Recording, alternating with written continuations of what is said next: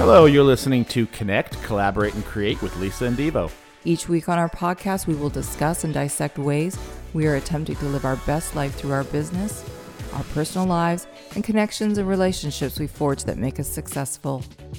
Thank you for joining. Uh, I'm Devo. I am the owner of Fusion Photography and Sprout Connectors. This is my partner in crime, Lisa Staff. You want to introduce yourself?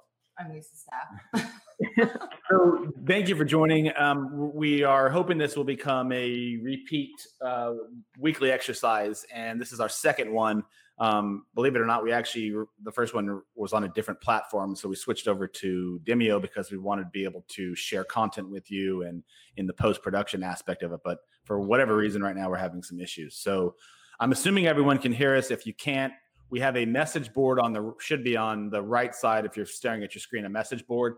Um, if you have specific questions for the presenters, that's probably the best way to do it. We'll try to get through all the questions. We have four fantastic speakers online today. Uh, the first of the first on uh, on the list is Leah McCarthy, and she owns Downtown Catering Company as well as Downtown Deli. They are in Bluffton, South Carolina. She has a list of accolades um, in terms of best catering restaurant, and she's on the Inc. 5000 as best restaurants, and a, a list of other accolades that that are in the registration link if you'd like to reread them.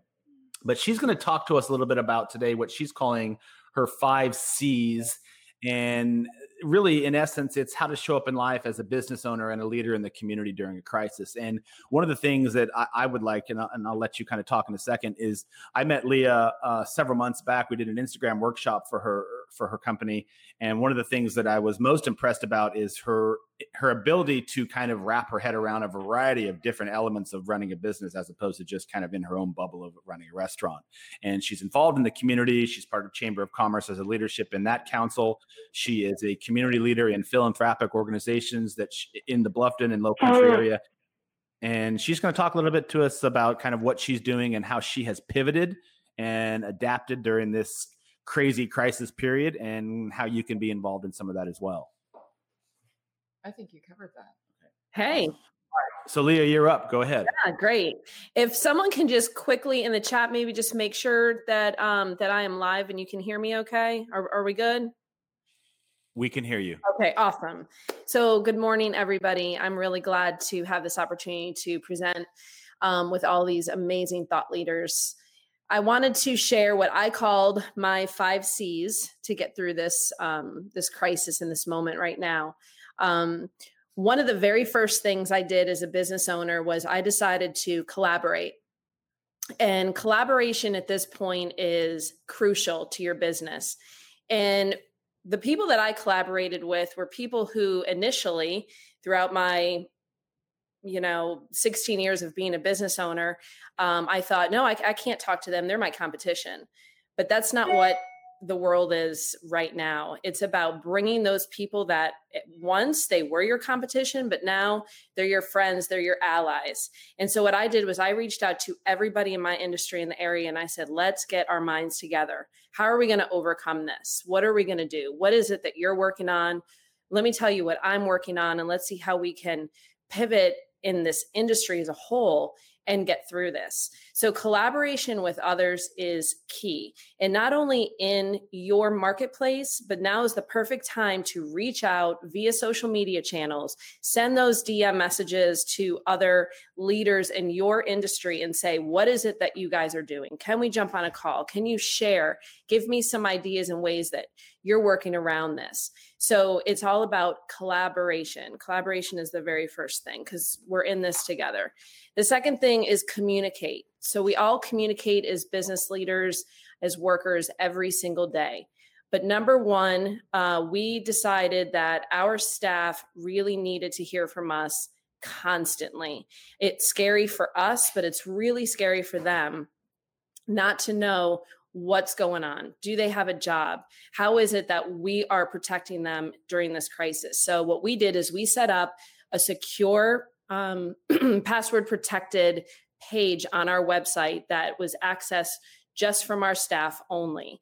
And so I took all the information that I was collecting, whether it was um, resources, um, you know, links to unemployment agencies, grants that they can get, and we we threw it all onto a secure page for them to go to. So that was like our communication channel for them. So number 1, communicate with your staff, communicate with people that you're working with and communicate with your family. Um, I have three kids at home a high schooler, middle schooler, and a six year old who's in kindergarten. So I needed to sit them all down in the beginning and say, okay, we need to see how we're going to work through this together as a family. Um, you know, mom's going to be working at home, dad's going to be working at home more. So, how are we going to get through this with each other? So, communicating to them what your daily schedule is, what it is that you need from them, and how um, you can show up as, you know, as a mom or a husband or wife, whatever your position is at home. And then the third part of the communication channel is to your customers. So they want to hear from you and they don't want to hear, you know, woe is me. This is a sad time. You know, they're getting inundated with negativity right now. So you want to be uplifting. You want to tell them, hey, yeah, there is something going on, but this is what we're doing for you. This is how we're repositioning ourselves. So when you're putting yourself out there through um, social media, stay upbeat, stay positive. They want to know that you have their best interest in mind and um, you want them to know what it is that you're doing to protect them um, and, and, keeping them protected. So, as a business owner um, of a restaurant, it was crucial that we let them know ways that we're sanitizing, extra hand washing, um, stations of you know, uh, Clorox wipes or hand sanitizer. Show them, not just tell them, but show them. I don't know if you guys got inundated with emails from probably every company that you have, you know, um, links with of just words and words and words. What we wanted to do was show them through pictures, through videos, through stories. This is what we're doing. We're cleaning on the daily, we're cleaning on the hourly. So communication is key. So, first, collaborate. Secondly, communicate. And then the third thing is continuity. Now is not the time to rebuild your business into something else. Now is the time to just pivot. So, it's not about re um, envisioning yourself, relaunching yourself as something new. Now is a time to stay to true to what it is that you do anyway. So have that continuity. Don't shift too much. You just want to adapt to the new normal. Um, and then the fourth thing is have some compassion for yourself. In the beginning, uh, I know that we probably all went into a lot of headspace of what if, what if, what if, but it's not about what if. It's it's getting your mind clear enough to think clearly. You want to give yourself permission to be human, permission to have those feels, to be scared, to be worried. It is okay. But just the clearer your mind is, the more as a business owner that you're going to be able to see those opportunities that are ahead of you. If you're in the headspace of constant why or what if, you're not going to be able to position yourself in the marketplace you're not going to be able to, to communicate clearly because you're all in your head. So initially, when I started going into that place of what if we lose our business? What if we can't employ people? What if I can't pay my own bills at work or at home? I thought, you know, the pandemic is not going to be my problem right now. It's going to be my thinking that's going to take me down. So show yourself some compassion. It's okay to be worried, but just just work through those emotions. I know Candace is going to talk a lot about about how to how to do that more specifically here in a minute. And um, the last thing is caring. So there are just so many restaurant workers in our industry who are truly suffering in every industry that are suffering right now. So what my husband and I did is we started a fund called the Hungry Heart Restaurant Worker Relief Fund, a little bit of a mouthful but we wanted to give back at this time. Um, now is the time to care for others, whether it's your neighbor or just your business partner or it's the community as a whole. So we started this fund, and it's kind of a two part um, two part fund. One is for the restaurant workers, and the other is for the restaurant. So what we do is we raised, gosh, just under fifteen thousand dollars right now in about four days. Um, we use that money to buy meals at restaurants. So we're putting cash flow into the restaurant. And then we are uh, having the restaurant give the meal for free. So the restaurant worker goes in and they say, Hey, I'm here for the Hungry Heart meal. They get their meal for free, and the restaurant is able to get some cash flow into their business. So it, it's a two part fund. And um, it's been really well received. Our community has come together. We even had a couple kids, um, their parents own a restaurant, and the kids washed 72 cars on Saturday for $5 a car, and they donated all that money back to Hungry Heart. So, you know, when when you put things out into the universe that are positive like that, you can see how kindness just starts to you know feed off of each other. So that was really really cool. If you want to donate i would love for you to just $8 provides one meal for a restaurant worker in our area. You go to uh, lowcountrystrong.com and you click the donate tab and um, you know you can donate there. 100% of the money we raise goes right back into the restaurant worker. So again just as a little recap um, my five c's to get me through this process was to collaborate with others to communicate with my staff communicate with my family and communicate to my customers in a positive way to have continuity in my business, to adapt, right? Not reinvent myself, not change my vision as a business owner, but to adapt right now, to have compassion for myself, compassion for um, what it is that I'm feeling as a human being, and also to care for others. And that's it. Anyone have any questions? You know? So if anybody has any specific questions, Leah, thank you. That was fantastic. If anyone has any specific questions, you can type in your question in the chat room. Leah can see that and then she can address it.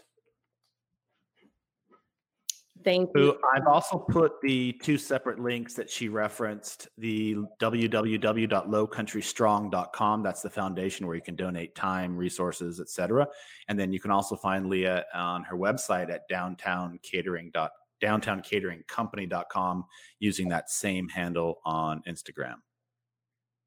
So, Leah, just a couple of comments. Thank you for that. So, it's fantastic. The five C's were brilliant. And it's funny. And I think every one of the speakers who are going to be on today have relatively the same sort of message. It's not a time to curl up in a ball and use fear as a reason to stop functioning there's a lot of information there's a lot of disinformation circulating around the globe right now and it's hard to make sense of what actually is the reality of it.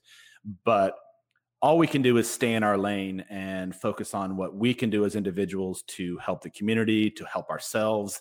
And i love the part where you said it's not a time to necessarily shift your business it's time to reinvent and pivot and that's fantastic advice for everybody and i think that's the same message that everyone's going to talk about today we talked about yesterday a little bit. Uh, it seems like there's two types of people right now. I'm not trying to profile or categorize, but some people are just sitting and waiting it out and just, you know, almost tucking their tail, and other people are running with this and making something out of it. And I'm just interested in how you you started this so fast. You got the information and it was like you were off with it? Like, what made you react to it so quickly and know that something had to be done rather than just sitting and waiting it out? Yeah. So, I, I mean, I knew that the information, I mean, you know, two days before all of this really happened, it was, it was coming quickly. So I started reacting at that point. I'm not, you know, I don't really like to just wait around for things to come to me. It's just not kind of part of my nature, I guess. So, um, you know, I started making phone calls at that moment to to vendors uh, that we work with, food suppliers.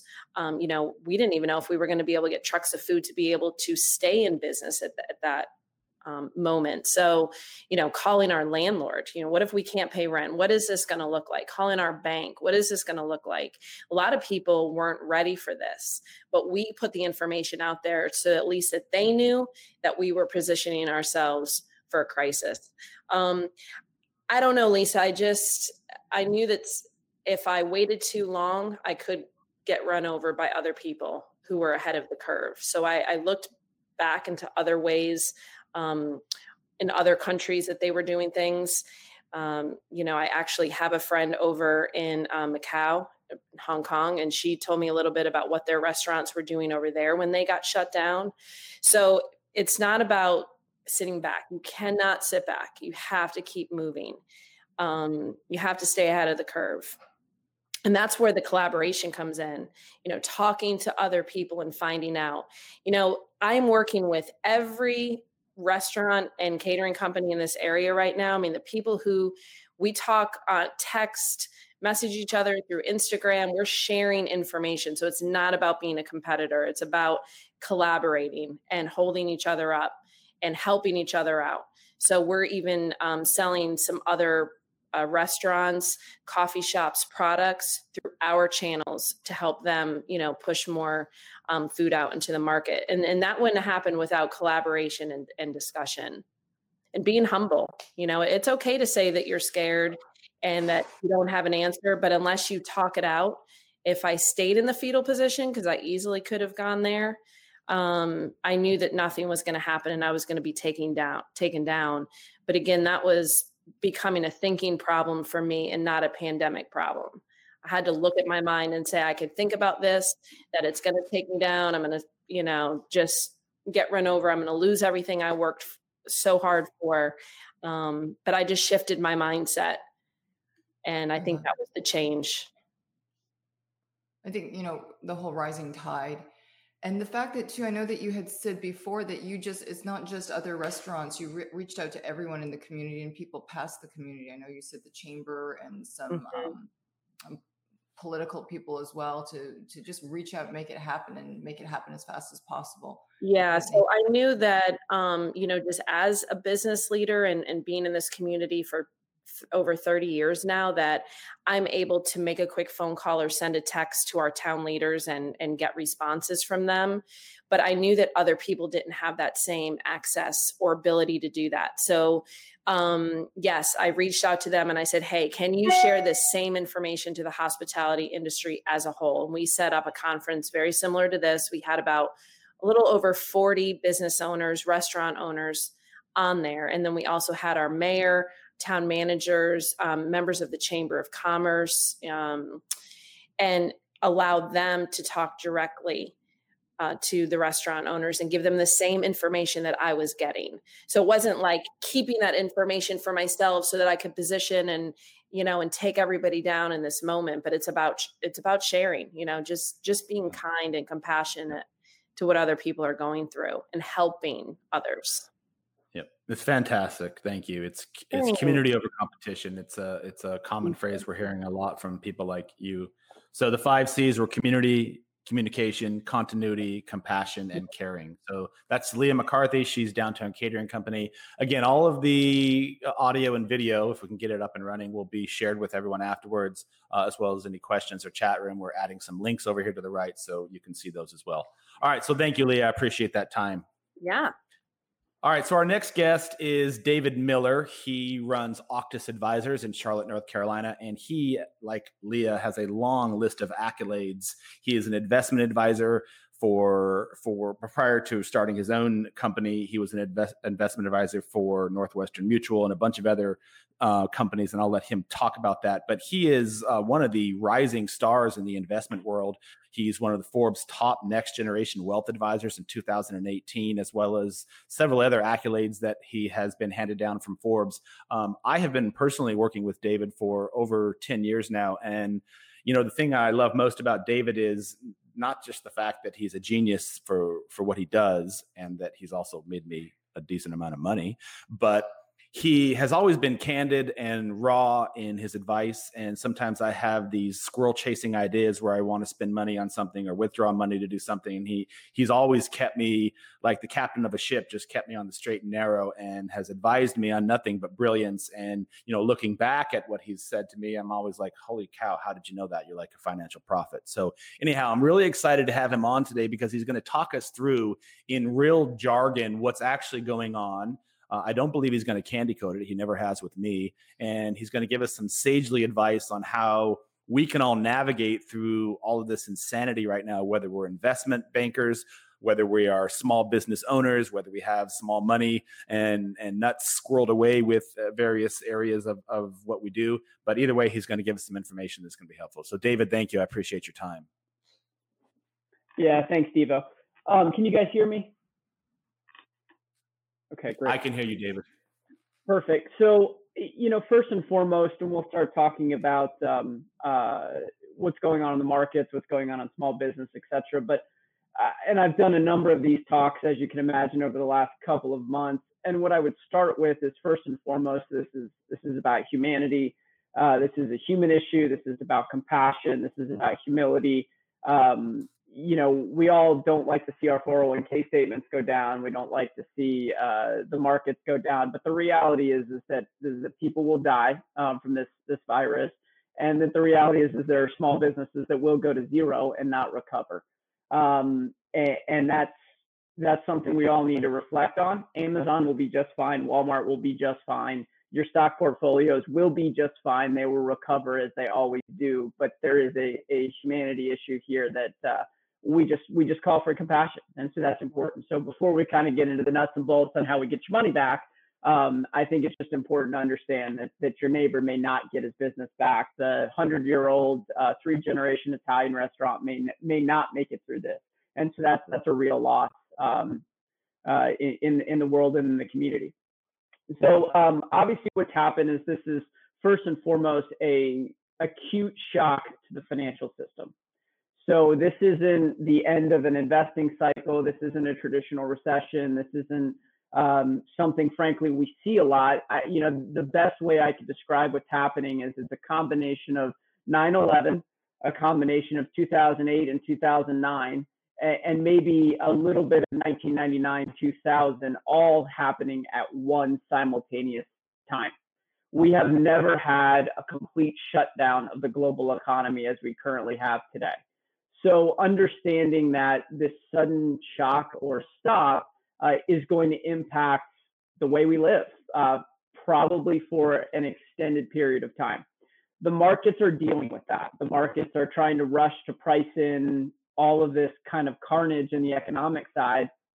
And remember, the market is a forward discounting mechanism. So it's out there trying to price in what earnings might look like. It's trying to price in what what uh, unemployment will be. All of these uh, all of these headlines we're likely still to see. The market is in front of that. That's why you had actually the fastest 30% correction in the history of the stock market. Okay, so we, we did something pretty spectacular. We passed a data point from 1929 in the Great Depression. We had the fastest uh, it was 22 days. We had the fastest 30% drop in the stock market in history. So it has been violent. It has been, uh, the velocity of this has been incredible. And frankly, it's been scary. Okay, so having gotten that out of the way, I, I have a deck that's going to circulate after um, uh, after this. I wanted to talk a little bit about what some of the great investors of the past have talked about during this period. And I think it's it's important when we're scared and we're nervous and we're upset to kind of look back at history and say, you know, first and foremost, the most dangerous phrase in the world is this time is different. It's not different. May, maybe the virus and, and the and the symptoms are different, the acute shock is different, but we've been here before, right? There's always been reasons not to invest. There's always been reasons to be scared of of the future of what might come, et cetera. And so I always just find find comfort in these in some of these words. So the first one is you can't try and time the bottom on this. Don't try and bottom tick this. Don't try to say, well, I know it's going to fall more because data is going to get worse. That's how you lose a lot of money. Okay. Uh, nobody is smart enough to do that. In fact, I kind of go to the great Peter Lynch, uh, who ran Fidelity Magellan for a number of years. Um, and, and he always used to say, far more money has been lost by investors trying to anticipate corrections than actually in the correction itself. And, and what that means is, is the, mar- the market is impossible to time. Um, and, and trying to do so will often cost you more money than understanding that you have an allocation that your advisor has built for you or you've built for, your, for yourself. It's based on your own individual goals and objectives, and it's designed for periods like these. So, you know, I think the reality here is that um, trying to time this market will end up costing you far more than riding through it. Um, disregard short-term forecasts. So the father of uh, economics was John Kenneth Galbraith, and he used to have a saying that the function of economic forecasting is to make astrology look respectable. And so the part of that is saying that, look, you'll hear a lot of economists on TV, you'll hear a lot of people telling you they know what's going to happen. They don't. Um, the reality is the future is unpredictable, and um, they can certainly have have uh, guesses, and, and maybe they're educated guesses, but trying to predict where the markets are headed in a short period of time um, is a fool's errand, and even the father of economics would tell you that. Uh, finally, the last one is look at this. Let's start to change the conversation. This is opportunity, right? Look, if you're in retirement, you should have you know three to five years of, of savings tucked away in, in uh, government bonds or short-term investments that are that are safe and secure, and and you're you can live on those. And if you're younger, this is opportunity, right? This is the the market just gave you a 30% discount where why is it the market the only place we never want to go shop when things are on sale we never want to shop there when things are on sale. We're always happy to pay a premium because it feels a lot better to do that right? But things are on sale right now especially if you have a long-term time horizon. And so one of one of the the great uh, money managers of the past a gentleman named shelby cullom davis used to say you make most of your money in a bear market. You just don't realize it at the time. And candidly, it doesn't feel good. This doesn't feel good right now when we're about to open up 401k statements in the next couple of days or investment statements in the next couple of days. They're going to be lower. Um, but the reality is, is that most of you, especially in retirement accounts, aren't living on these today. You have time. Time is your friend here. Um, I put together some charts that just basically talk about the perspective of where we are. So if you look at past epidemics that we have, now granted, we're in a pandemic now, um, but if you look at past epidemics that we've had, the average drawdown from measles, Zika, Ebola, MERS, uh, cholera, dengue fever, avian bird flu, which is H1N1, um, SARS, uh, pneumonic plague, you name it, the average drawdown was about 10%. Um, obviously, we've far surpassed that because, you know, candidly, this is a little more serious. Um, but just understand that that we have had uh, global epidemics before, and obviously this is a pandemic um, and, and, a little different, but just understand we've been here before on that. Um, as I said, 22 days is, is, is, is how we got this 30, 30% correction. Um, just as an example, 2008 uh, actually took 250 days to see a, uh, to see a 30% correction. So again, the velocity of this is what's different, not necessarily the drawdown. It's the velocity or speed.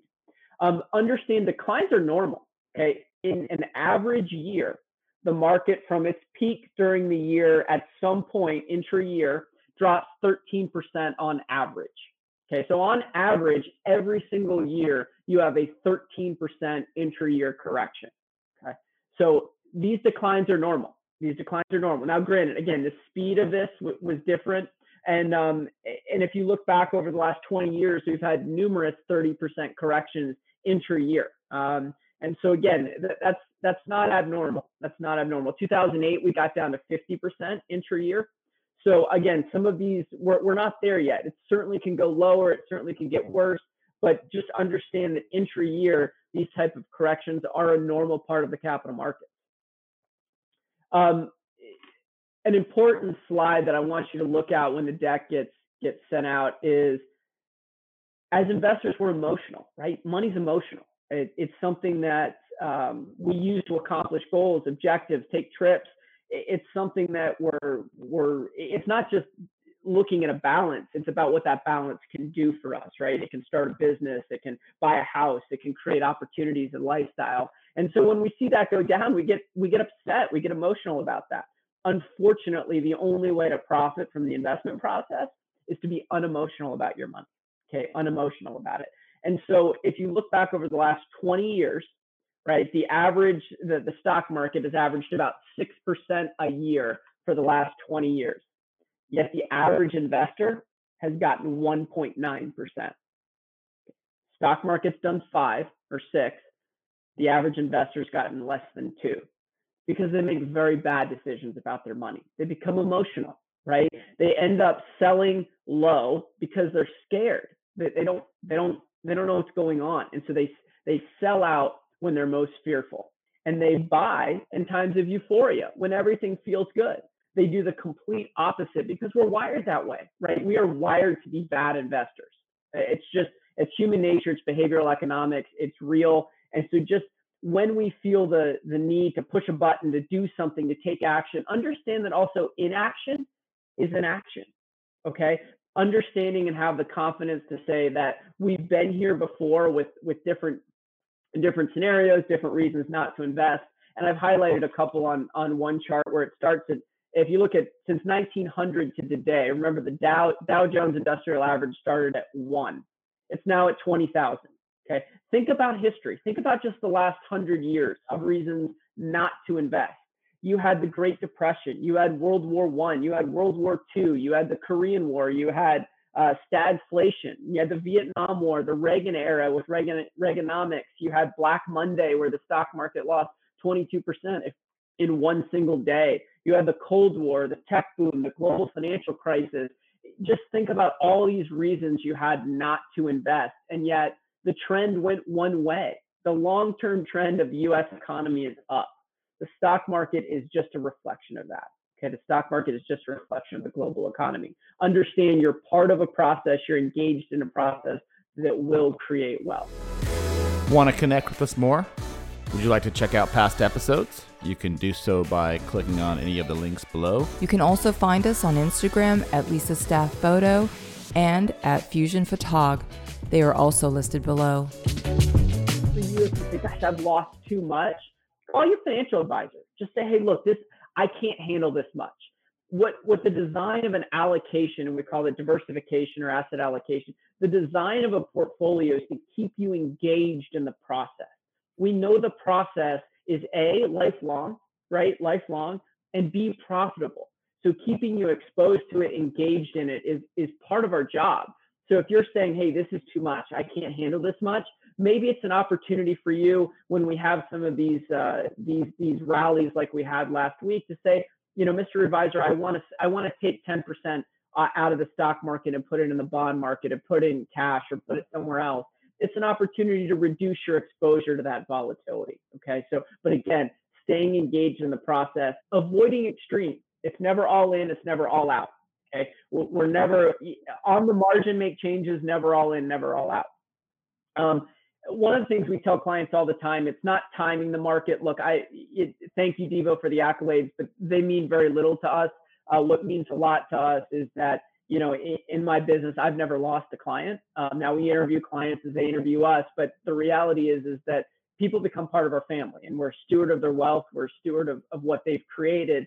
And um, we tell them all the time we're not smart enough to time the market. Look if i was i like all my clients a lot. Um, I'd be on a boat in the Bahamas, right? I wouldn't be doing this for a living if I could actually time the market with any degree of consistency. Uh, what we tell people is it's time in the market. And if you look back for the last hundred and some years of the stock market, 73% of the time the market goes up in a, in a, a given year. Okay, 73% of the time. Gets even better if you have a three-year time horizon. It's 83%. Okay, gets even better with the five-year. It's 87%. And 95% of the time over a rolling 10 year period does the market go up. That's part of a process that works. So we know that if you have, if I came to somebody, and even if they're 70, hopefully they have 10 more years to invest. Hopefully they're going to live to 85 or 90. So if I come to you and you have 10 years to invest, I know 95% of the time the outcome is going to be positive for you. Okay, so that's that's not something I'm willing to bet against. So again, if you feel like this is a moment in time where you're saying volatility is too much for me, I'm scared. It's okay to take a little bit off the table. It's okay to take a step back, but avoid the extremes. Avoid the extremes. Um, again, we've talked to clients about look, if you're a long-term investor and you wanted to contribute money in January, you should want to contribute more money today because you just got a 30% discount. Again, very hard to do because we're wired to be bad investors. Um, and again, it makes common sense when Nordstrom's having a 30% sale, we all run out to the store. When the stock market's having a 30% sale, we want nothing to do with it, right? We run away. So again, understand with a long-term time horizon, hold your nose, keep contributing to your 401ks. You'll really like these purchases five years from now. Um, I think one of the things that we take solaces is the recovery from this when we have these declines like this, the average five year return coming out of one of these is close to 20% a year. So we think that again, when you remove the acute shock to the system, when you remove the virus, the economy was in good shape, right? So the economy was fine. We got whacked by what we call a black swan. Um, it's going to be around for a while, you know, probably, you know, for another couple of months. But when that's removed from the system, the beauty of a service economy like the United States has is the day that we open up for business, so to speak, we can all run out to our favorite restaurants and our favorite bars and our we can go on jump on airplanes and go to hotels and immediately fire back up the economy, right? We're not a manufacturing economy anymore, we're a service economy, which means we can fire this thing up pretty quickly. So that's my take on the markets is is, is again, what's happened is real, it's scary, it's hit the financial system. Um, understand that that what I'll segue into small businesses is um, the government has responded not with a bazooka, but with a nuclear weapon. I mean, they have responded with the likes that we have never seen. You have had from global central banks over 45 rate cuts. So it is a coordinated effort. Um, you have the the Treasury has the Treasury and the Fed have expanded their balance sheet by trillions of dollars by making sure that the market works, right? Making sure that the market's plumbing is clear. Um, the Congress passed a $2 trillion stimulus package, which is almost three times the amount they passed in the, in the great financial crisis. So we have shot everything at this thing, and I think we'll shoot more at it. It's unprecedented from that perspective. So that's a lot of uh, that's a lot of stimulus. That's a lot of uh, fuel to the fire for when we do eventually remove this virus, whether that's through vaccine, through cure, through whatever we're going to fix it. We're going to beat the virus, right? We're going to beat this thing when we come out to the other side of it, you have enormous amounts of stimulus in the market that will help lead a, a robust and dramatic recovery. And I think the reality is, is the recovery will have the same velocity and speed at which the decline had. Okay, so um, again, hang in there. This is tough. Um, this isn't this isn't fun. Um, but re- remember the compassion and the humility is again, Amazon will be just fine. Walmart will be just fine. You know, your local your local restaurants may not. So I'm going to pivot there to what just got passed on uh, on Friday. So what we've been telling all small business clients is call your local banker right now. So get in line for the um, for the Payroll Recovery Act. So it's um, uh, the coronavirus emergency loan program is run by the SBA. That was part of the uh, the stimulus package that came on um, as a result of the House and Senate actually working together and the president signing into law. So anybody with a business under 500 employees uh, should get with their local banker to apply through this uh, SBA program because you can get completely federally backed loans. So the the, uh, the local bank is going to give them to you. Um, but the reality of it is, is you can potentially get them forgiven, right? So this is designed to keep your payrolls where they are, um, or bring back uh, employees that you had to furlough or let go. And if you do that, you can apply up to two and a half times your your monthly payroll. Um, and and if you keep your payroll, keep your staff, and meet other obligations, and we're sending a flyer out about all this, uh, the SBA will forgive the loan completely. So it, it, it includes sole proprietors. So sole proprietors pay themselves as well. That's part of the two and a half times payroll. Um, it, it's something that I think is designed to help us all kind of buy time to get through this. So really get with your I, th- there's there's going to be enormous demand for this. There's no collateral required. There's no personal guarantee. Um, it's sign up for it. If you have under 500 people, you qualify. And again, you can get two and a half times your payroll cost, uh, and you can get the loan completely forgiven uh, if, if you keep your people. So I think it's something that every small business owner that has a small business under 500 people needs to get in contact with whoever they bank with, wherever your operating accounts are, wherever your deposits are, and let them know you're interested in the program. Kind of be prepared to have tax returns, um, put together like a quick pro forma of your expenses, your, your revenue for them, um, and basically apply for, for the program. And hopefully, in the next probably they think three weeks, these loans will start to be distributed. And again, if you meet uh, meet the requirements, they'll be completely forgiven. Um, and I think again, this is part of that lifeline to help get us to the other side of this.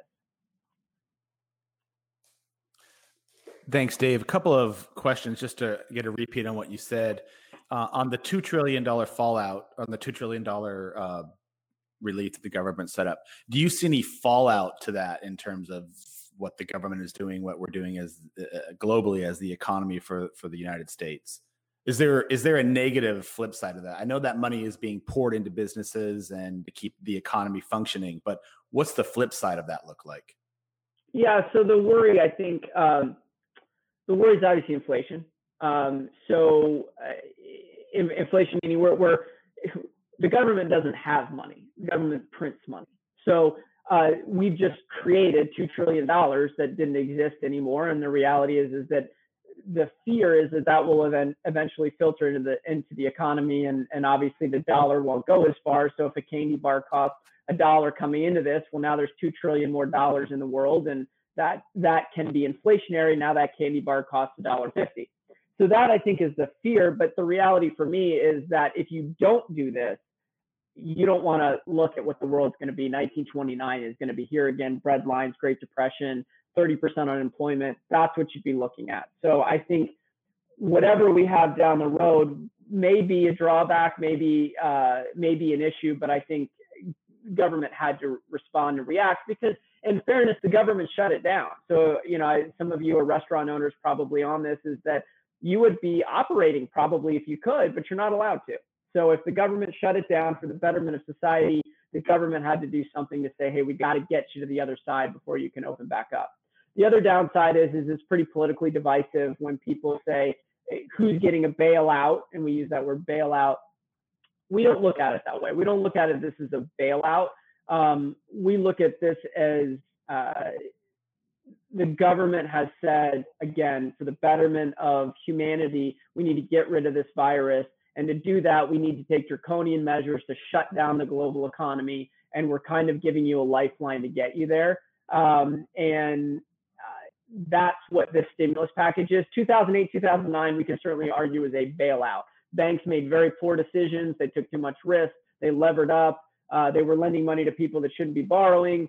And uh, they effectively were so big and so intertwined that the global economy would have would have collapsed if they hadn't been bailed out. They forced the government's hand to bail them out for their risk taking. Nobody took risks. I, I, see, you know, Chef Lynn, the personal chef. Um, you didn't take a risk that that you know you borrowed too much money or you did this. You were running your business. You were just fine, and this came out of nowhere. And then the government said, "Hey, no more."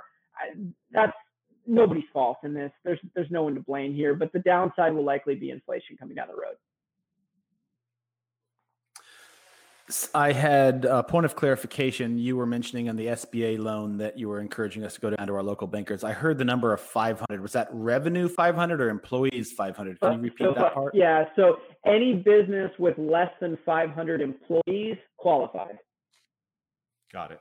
And that and includes then, all and that includes all sole, sole proprietors, independent folks, whatever. Under 500, you qualify. Does that apply for full time employees or for companies that utilize contract service or both? In, in terms of the payroll, yeah, so I have a lot of contractors. We both have contractors on on our payroll. We don't we only have one full-time employee. So does that same situation apply for employers that are using contract labor? Yeah, so it's FTE, uh, so full-time employees, part-time employees, etc. So on your payroll, a lot of people, and and so the guidelines will get uh, developed more and more. But right now, we've seen them go both ways, as people are are putting their contractors on there because they're saying, "Hey, we'd like to keep paying these people," um, versus not, which is what the government's trying to do. The government's trying to give you a do-over. You know, operate as you need to operate. You can use it so you can use the stimulus package for rent, uh, for utilities, for payroll, um, and for paying vendors. So, you know, obviously those would be vendors. There is still some question as to the two and a half times your monthly payroll, whether that's your actual full-time, part-time employers, or if that's again independent contractors that you pay on a monthly basis. Okay. Now, what it wouldn't apply to is your Zoom subscription, so to speak, right? Do you see any other things similar to what you're talking about, or even better, happening in other countries right now where they're helping out their community?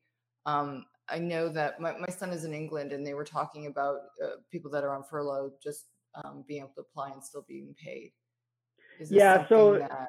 this has been global. Um, I, in, in one of the one of the decks, we've got about five pages of stimulus efforts that the global economy has pumped into this. Everyone's a little different, right? Every country's a little different in their politics and, and how they view the world, right? So Sweden and Norway kind of lean a little more. Norway certainly leans a little more socialist. Uh, Sweden is just a high high tax uh, consumption tax country. So again, how they they already have a lot of free healthcare and things like that um, that that we don't have. Um, so I, I think, uh, yes, to answer your question, each country is approaching this for the betterment of the citizens. The difference in the United States is we are very entrepreneurial. About 50% of all Americans are employed by small businesses. So this is a little bit unique to us, where a lot of uh, a lot of other countries are employed by larger businesses, or the government is the largest employer, and so they're they're using kind of. And by the way, we increased um, uh, the United States in that two trillion dollar stimulus package uh, did uh, did up um, unemployment insurance quite a bit. But yeah, other countries are using unemployment insurance as a as a driver to kind of keep people going, whereas in the United States we just have so many small businesses. Dave, I have several people asking um, some questions on this. It's obviously a hot issue. If we wanted to get more information on this SBA initiative, where would people be able to find that?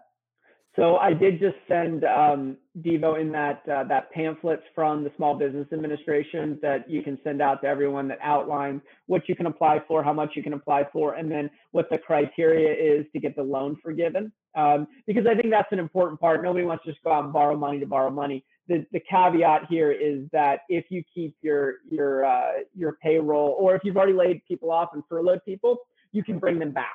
Okay, so you can bring them back. Um, or just bring your payroll back to what it was on January 1. And if you do that, the loan is just completely forgiven. Um, so in the deck, and then your small, whatever, whoever your bankers are, wherever, again, wherever your operating accounts are, um, they'll have a lot more information because they'll be coordinating with the SBA unfortunately, when Congress passes legislation, they don't always understand how to implement something, right? They they know what they're trying to do, but there's a lot of mechanics behind getting this done. And the reason we're telling you all literally today, go to your banker today, is that this money will run out. It's 500 billion dollars, I think, is the total number, 350 billion. Um, and and when it's gone, it's gone. Now that doesn't mean Congress won't put more in there, but understand that your bankers are going to get overwhelmed with this because all these people are going to be flooding for these loans and uh, they, it's not like they have more staff to deal with this right it's just it's gonna they're just gonna be inundated with these requests so a lot of cities are on lockdown are we physically able to walk into the bank or is this something we're supposed to be get online or pick up on the phone i know for example in charlotte i don't know if that's considered a quote unquote essential application to be on the streets so if if we're in lockdown and we can't go to a bank how else would we do this? Is this something we would apply for or request online? Yeah. So I, if you've got if you got the email to to your bank um, or your banker or or a contact at your bank, uh, you can easily just communicate via email with them about what you're doing and and all it is is it's literally the requirements as of right now all the data they're collecting is your tax returns for the last one or two years they're collecting a uh, an, an sba or small business administration um, personal financial statement, which is one page, and uh, they're collecting what what they kind of call a check the box pro forma. What are your average expenses every month? What's your average revenue every month? And and then um, how much you need, and just kind of what your payroll is once a, every month. And it's literally you're just certifying that that's true, and then they're going to kind of take your word on it because the bank has the loan completely backed. The bank will give you the loan, but it's completely backed by the government, so they have no default risk and then the forgiveness is just again you're going to certify that you kept your people or prove it you know through through if you're audited you'll have you'll have uh, payroll receipts and things like that um, as it relates to lockdown financial services and banks are exempt so they're open. Um, okay. uh, but I, I, you could pick up the phone and call them as well. I mean this isn't something that you're going to need to go in person and fill out. Again being it passed on friday small small banks and large banks are scrambling like crazy to figure it out. So, um, you know, they they have the incentive to do this because their regulators are going to make them do this, but understand that they also have um, uh, they also have a challenge is they're not staffed up to deal with, a, with, with what's about to happen. So I looked at it's 350 billion is going to small businesses, but these banks are going to get inundated with these loan requests, and they make no money on them. So like there's no fees, there's no anything, and so you know be patient because the banks are going to be overwhelmed by this. So we're going to get to Candace in a second. Thank you for your patience. And if does anybody else have any additional questions for Dave, obviously chat them in the chat box. And I put Dave's URL in there as well. So if you wanted to check out his company, Octus Advisors, the URL is in there. And again, I am going to be distributing. He he actually had two different slide decks that were going to be shown while he was presenting, but due to operator error over here, we were not able to get those up. So I will distribute those in a post email. So Dave, just to kind of recap, thank you. It was fantastic information. Okay, so Dave, there is a question there from Pamela um, or a comment. Yeah, she's she's that's dead on. Fantastic. I mean, that's exactly right. Is that uh, m- most banks are trying to figure out the process. Um, but that's why we tell people go get in line because effectively what you're telling your banker is, hey, I, you know, when you guys figure all this out, I, I want, I want in, um, and I need help. And so that's why we're just telling people, look, get in line, let people know um, what that, that you let your bankers know that you're interested. They'll tell you kind of what documents to start to gather and be ready, and then they'll tell you they'll start to either send out blast emails or start to contact people that uh, that needed help or, or were interested in the help, and you'll already have your packet put together and you'll be ready to go. So I'm wondering, and and, and I'll, we'll get to. Sorry, I have so many questions. This could be an hour-long podcast with just you and everybody alone. So, Dave, um, would all would it also be advisable maybe to work through our personal uh, accountants for this sort of stuff? Would they be able to ha- help out in this capacity? They may have contacts, yes. So, depending on the accounting firm, everyone's kind of been drinking from a fire hose on it. Again, when Congress passes something, they pass something with the intention of good, but they don't always understand the mechanics behind it. And so that's what people are scrambling to, to kind of to kind of figure out. We've been we've been dealing with it. Uh, the CPAs that we work with have been dealing with it, and obviously the bankers that we we work with have been dealing with it. So yes, I mean I always say contact everyone. Just you know contact your financial advisors, let them know, hey, I need help. Contact your CPAs let them know you need help and, and contact your local bank who has your operating accounts and let them know that that you need help and uh, and through one of those resources uh, I, I think you'll probably get get where you want to go Incidentally, for next week's show, we actually have a CPA coming online to kind of talk us through what's going on from their perspective and how to pivot and handle this with some sort of agility as well. So, Dave, thank you. Um, just I wanted to recap. I took a couple of notes as you were talking. So, um, for me, what I heard from you saying is this really this time period right now. This is the perfect storm. We have the aggregation of a bunch of the different calamities and catastrophes over the last hundred years all coming together at one time. So some of the activities that we're seeing from our local governments and from the global governments, you know, they're just trying to adapt just like we are as small business owners. And some of it might make sense, some of it might make work, might work, some of it might not. Um, for me, again, you know, I gave some of your accolades at the beginning, not necessarily to gloat you up, but to kind of tell you the proof is in the pudding. I've been working with you for 10 years and I know what you've been able to do. So your advice has always been sagely. So I encourage anyone who's listening to what he had to say um, he's usually right on top of the pulse of everything before most people are, and that's what I love most about you. Um, the other piece that I pulled from you is you know there's a lot of parallels for what you said in dealing with the financial systems of the world and investing and all that with with life and of itself and we are wired for f- fight or flight and so a lot of people react with fear and run from it or they react with diligence and courage and and step into the fight. And so what you're encouraging us is this is be part of the process with your investments be part of the process with your financial system. And as as leah said earlier be part of the process with your business and don't run from it and utilize the resources and everything you have at your disposal including your community to to be adaptive to all this. So i love everything you said. It was fantastic. And uh, again thank you for your time yeah, absolutely. And I think that's dead on. That's exactly what we're telling clients is look, remember, you have an allocation built for this. Uh, otherwise, you just own 100% stocks. So you have an allocation built for this. We've seen times like this before. Um, yeah, it's different, right? It is different from the standpoint of the virus. But yeah, just uh, this too shall pass. It will pass, and it's an acute shock to the system. It'll be painful for a while, but five, ten years from now, it'll be a blip on the radar uh, to your investment portfolio. You'll have made all your money back. I, I think again, it goes back to the small business side though, is that uh, you got to fight. You got to fight the small business side. This is tough. This is this is an acute shock and a global shutdown. We've never seen anything like that before. And so again, that's why I say Walmart, Amazon, they'll be just fine.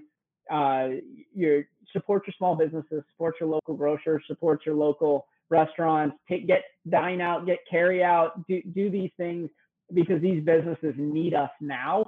Amazon is fine; they will be just fine. Uh, but again, your local businesses might not, and we don't want a world where your only two retailers are Walmart and Amazon. So just support, respect, help these small businesses as much as we possibly can because they are the lifeblood of kind of the American dream. Thanks, David. Okay, so this was originally slated for an hour, but uh, again, this could go for several. So I appreciate everyone's time, and if uh, we invite you to obviously stay on, we're not going to end this. Um, so our next guest, I'm excited to bring on. Her name is Candace Blair, and she, like David, has a financial background. I was introduced to Candace through Lisa, and she is a former investment banker. She worked in Zurich and London on the trading floor uh, for 20 years, and kind of a big deal and decided after a while through her own personal practice in order to manage her stress and to increase the efficacy of what she was doing in her corporate life she started turning to more holistic measures yoga meditation and now she plays she plays bells. And she had if you joined us on our silent minutes last night she has this giant gong that she that she uses but she, fantastic gong ceremonies. Yeah she's fantastic. And so i've had the pleasure of getting to know her over the past week uh, on a more intimate capacity through our silent meditations every night. But she's going to come on. Her name is Candace Blair. And if I don't have any technical difficulties, I'm going to bring her in right now. But she is going to talk to us on how to deal with uncertainty, kind of like Leah and David did.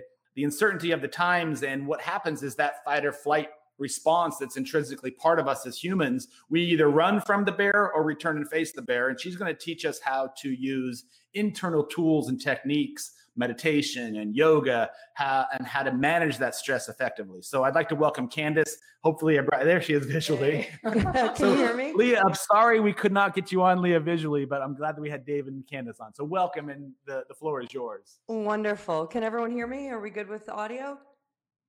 Fantastic. All right. So, so nice to see everyone. I mean, what two amazing speakers, I have to say. Wow, with David, that was so incredibly clear and concise. And I don't know about you, but I do feel a little bit better um, about that financial uncertainty right now. At least some wonderful guidelines how to manage this. But if we look at even what what Leah and David have said, both of them are being able to take uncertainty, be it in the markets, in their business, find kind of some clarity and focus and find a direction. And I think kind of what I would like to bring is how do we do that on a personal basis? So much of what we're going through, this uncertainty, causes us to be reactionary. So think about just in the past three or four weeks. Everyone's, our lives have been kind of thrown up into disarray, whether it's financially, our home life, our businesses.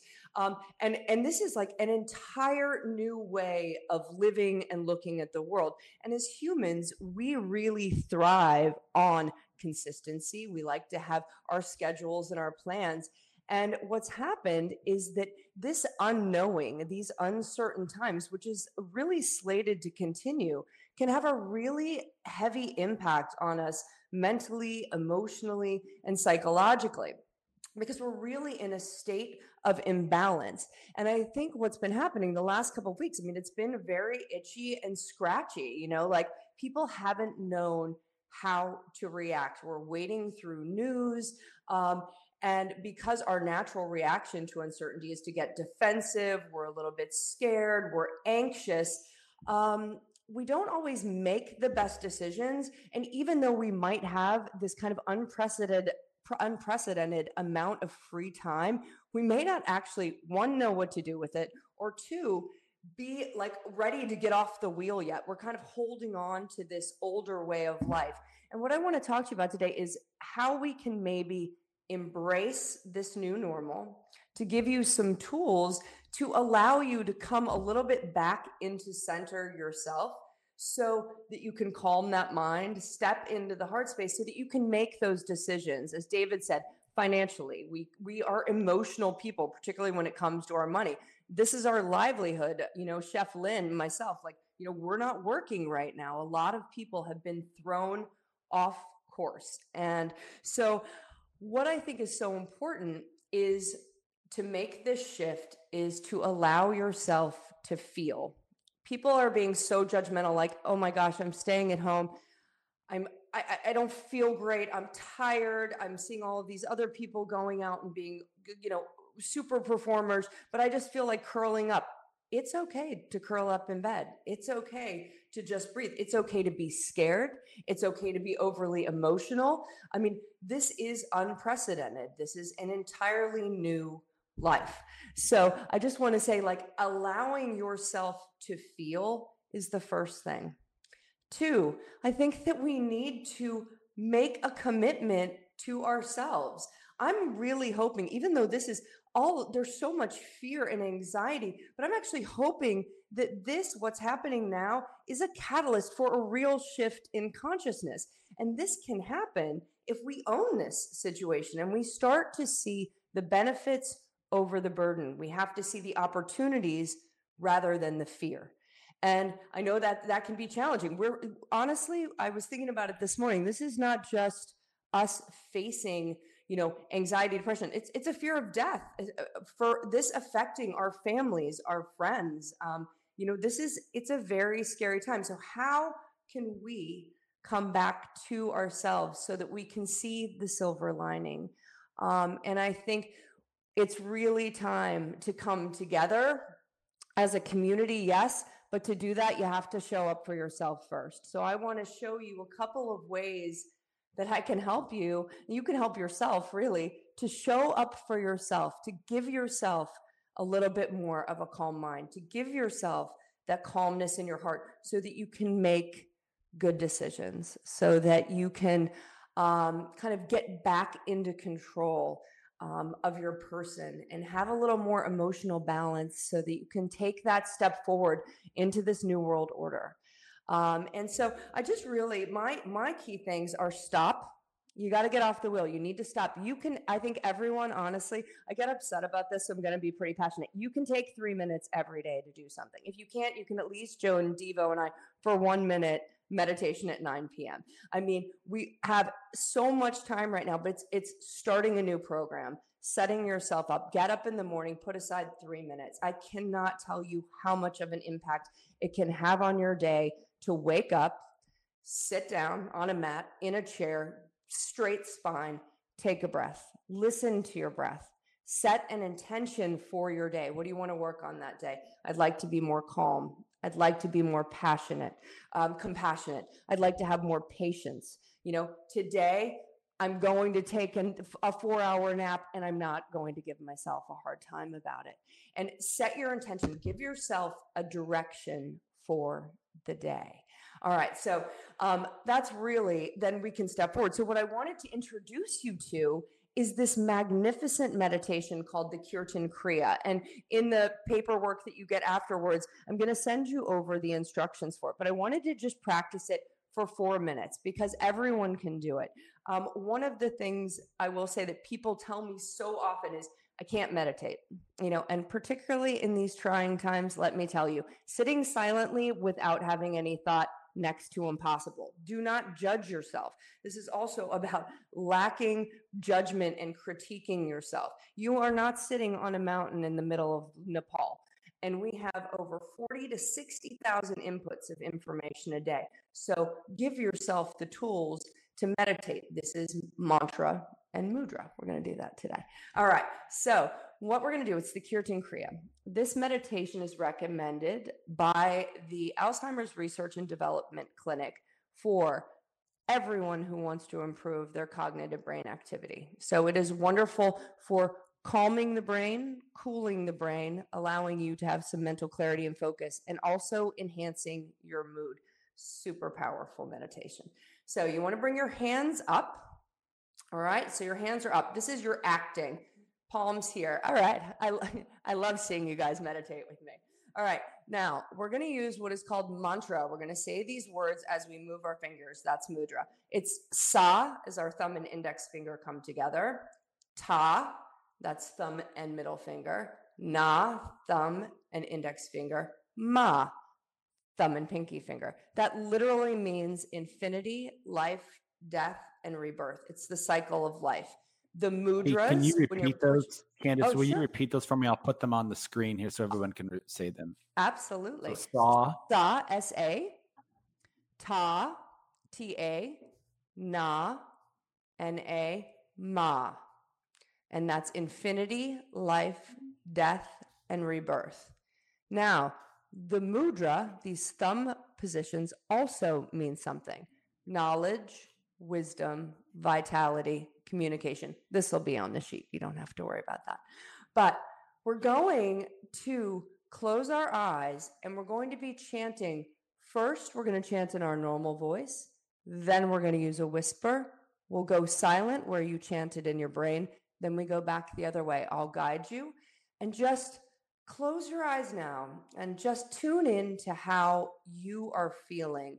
Take a couple of nice deep breaths in through the nose, out through the nose.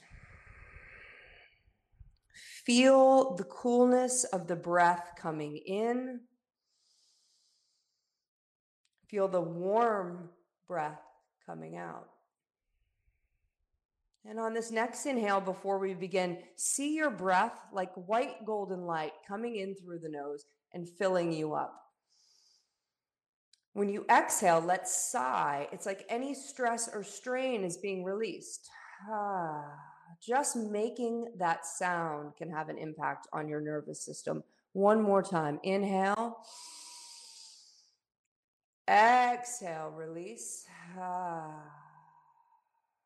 Now, let's go ahead and begin with our meditation and mantra. Sa, ta, na, ma.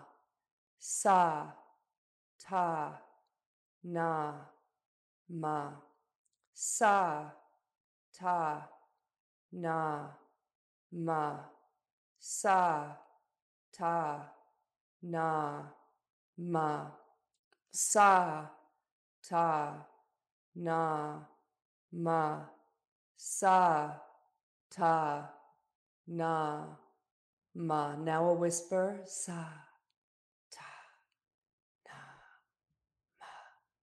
Sa, ta, na, ma. Sa, ta, na, ma. Sa, ta, na, ma. Sa, ta, na, ma. Sa, ta, na, ma. Now silently continue with the finger movements, but chant to yourself.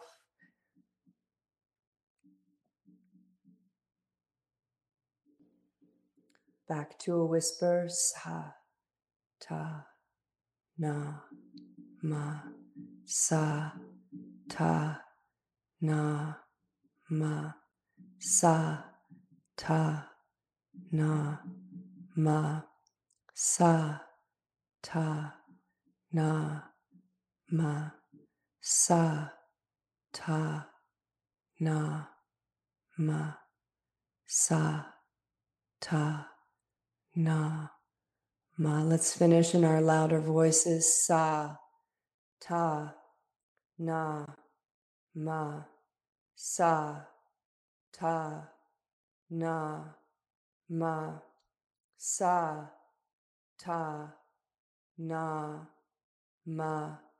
Sa, ta, na, ma.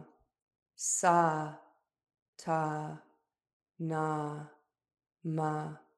Sa, ta, na, ma. One more. Sa, ta, na, ma.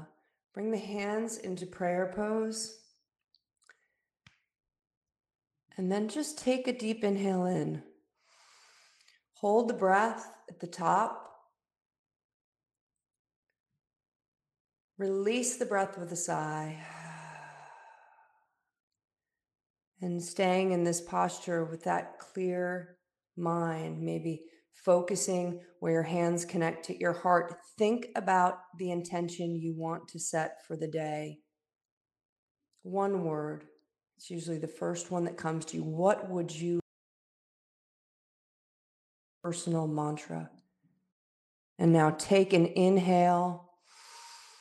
Hold the breath. Plant your tongue at the roof of the mouth and repeat that word, your mantra, to yourself over and over again. We're planting it in the conscious and the subconscious mind. Release the breath, release the tongue. I'm going to do that one more time. Inhale, tongue to the roof of the mouth. Convince yourself this is our direction for the day. And then release down can drop the hands into the lap. And I invite you to notice, you know, how do you feel? Maybe a little bit more settled. And throughout the day, perhaps you can take the opportunity if you if you feel unsettled or you feel that anxiety is rising, you know, put your hands on your heart for a moment, connect with yourself and come back to your mantra. And there really are fantastic ways to come back to center. And it can be meditation, it can be through yoga, you can draw, you can journal. Um, there are so many different wonderful ways, but take those three minutes for yourself every day and allow yourself some time to feel into this new situation without judgment. I think you'll find you'll be able to ride the waves um, a lot more centered and, and with a lot more compassion for yourself. No, Candace, thank you. That's brilliant. And so I couldn't go without saying something, right? I have to say something here. So can I just say something first? yeah. He doesn't know how to do it silently in his mind. I could still hear him. so here's, here's I can still hear you. So here's the thing. I, have been meditating meditating for a few years now, actually six, and it wasn't really until the last year or so that I really, if there's such a thing, which there isn't, got the hang of it. And I really want to drive your point home about meditation. So every one of us, most of us, are fit and healthy conscious physically. We take time to play, do yoga. We take time to play soccer, go to the gym, work out our muscles, ride our bicycles, run on the treadmill, all these different things. And we hear about, especially during this Corona craziness, we hear stay fit, exercise because it fights off it. You know, the, the fitter you are, the healthier you are, the more immunity you have in terms of recovery, right? So, but what I think a lot of people forget about is there is another side of health, and that is the mental, spiritual side of things, which is your heart and not really your mind, but your heart and your mind. And if you can't devote 10 minutes a day, how can if you can devote an hour to do an online yoga class, or if you can spend an hour at the gym, or spend, in my case, playing soccer, not anymore, but you know, I play soccer, 90 minute soccer game, but I can't take the time to take 10 minutes to just be by myself in complete solitude and quiet.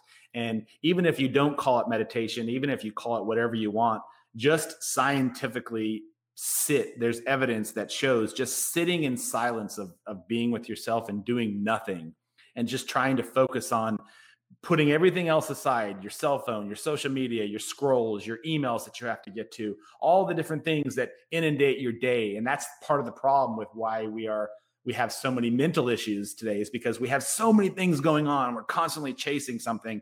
We've never just stop doing everything and just be by ourselves. And that to me has been the the and there's nothing to accomplish. I think everyone thinks that we have to accomplish something. I have to walk out of this meditation feeling something. And no. you don't. It's just a matter of doing nothing for 10 minutes for for whatever amount of time you choose, right?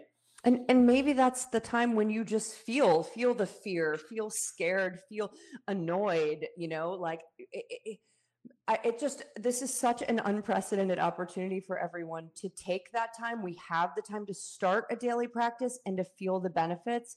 Because i know devo you and i were talking about like you know, yes, it does take a couple of, you know, the more you practice, the more benefits. But I mean, just stopping for those three minutes and setting an intention, it's going to have an impact on your day. So, like, please, I challenge you, just see what happens. You can write me back if nothing, if nothing comes of it. But I mean, I think you'd be shocked how quickly just yeah those 10 minutes a day and and if you really think about it if you can't set aside that time for yourself then that and that that that, that is a problem. You you deserve this time. You deserve this time to honor your heart and your mind and your spirit.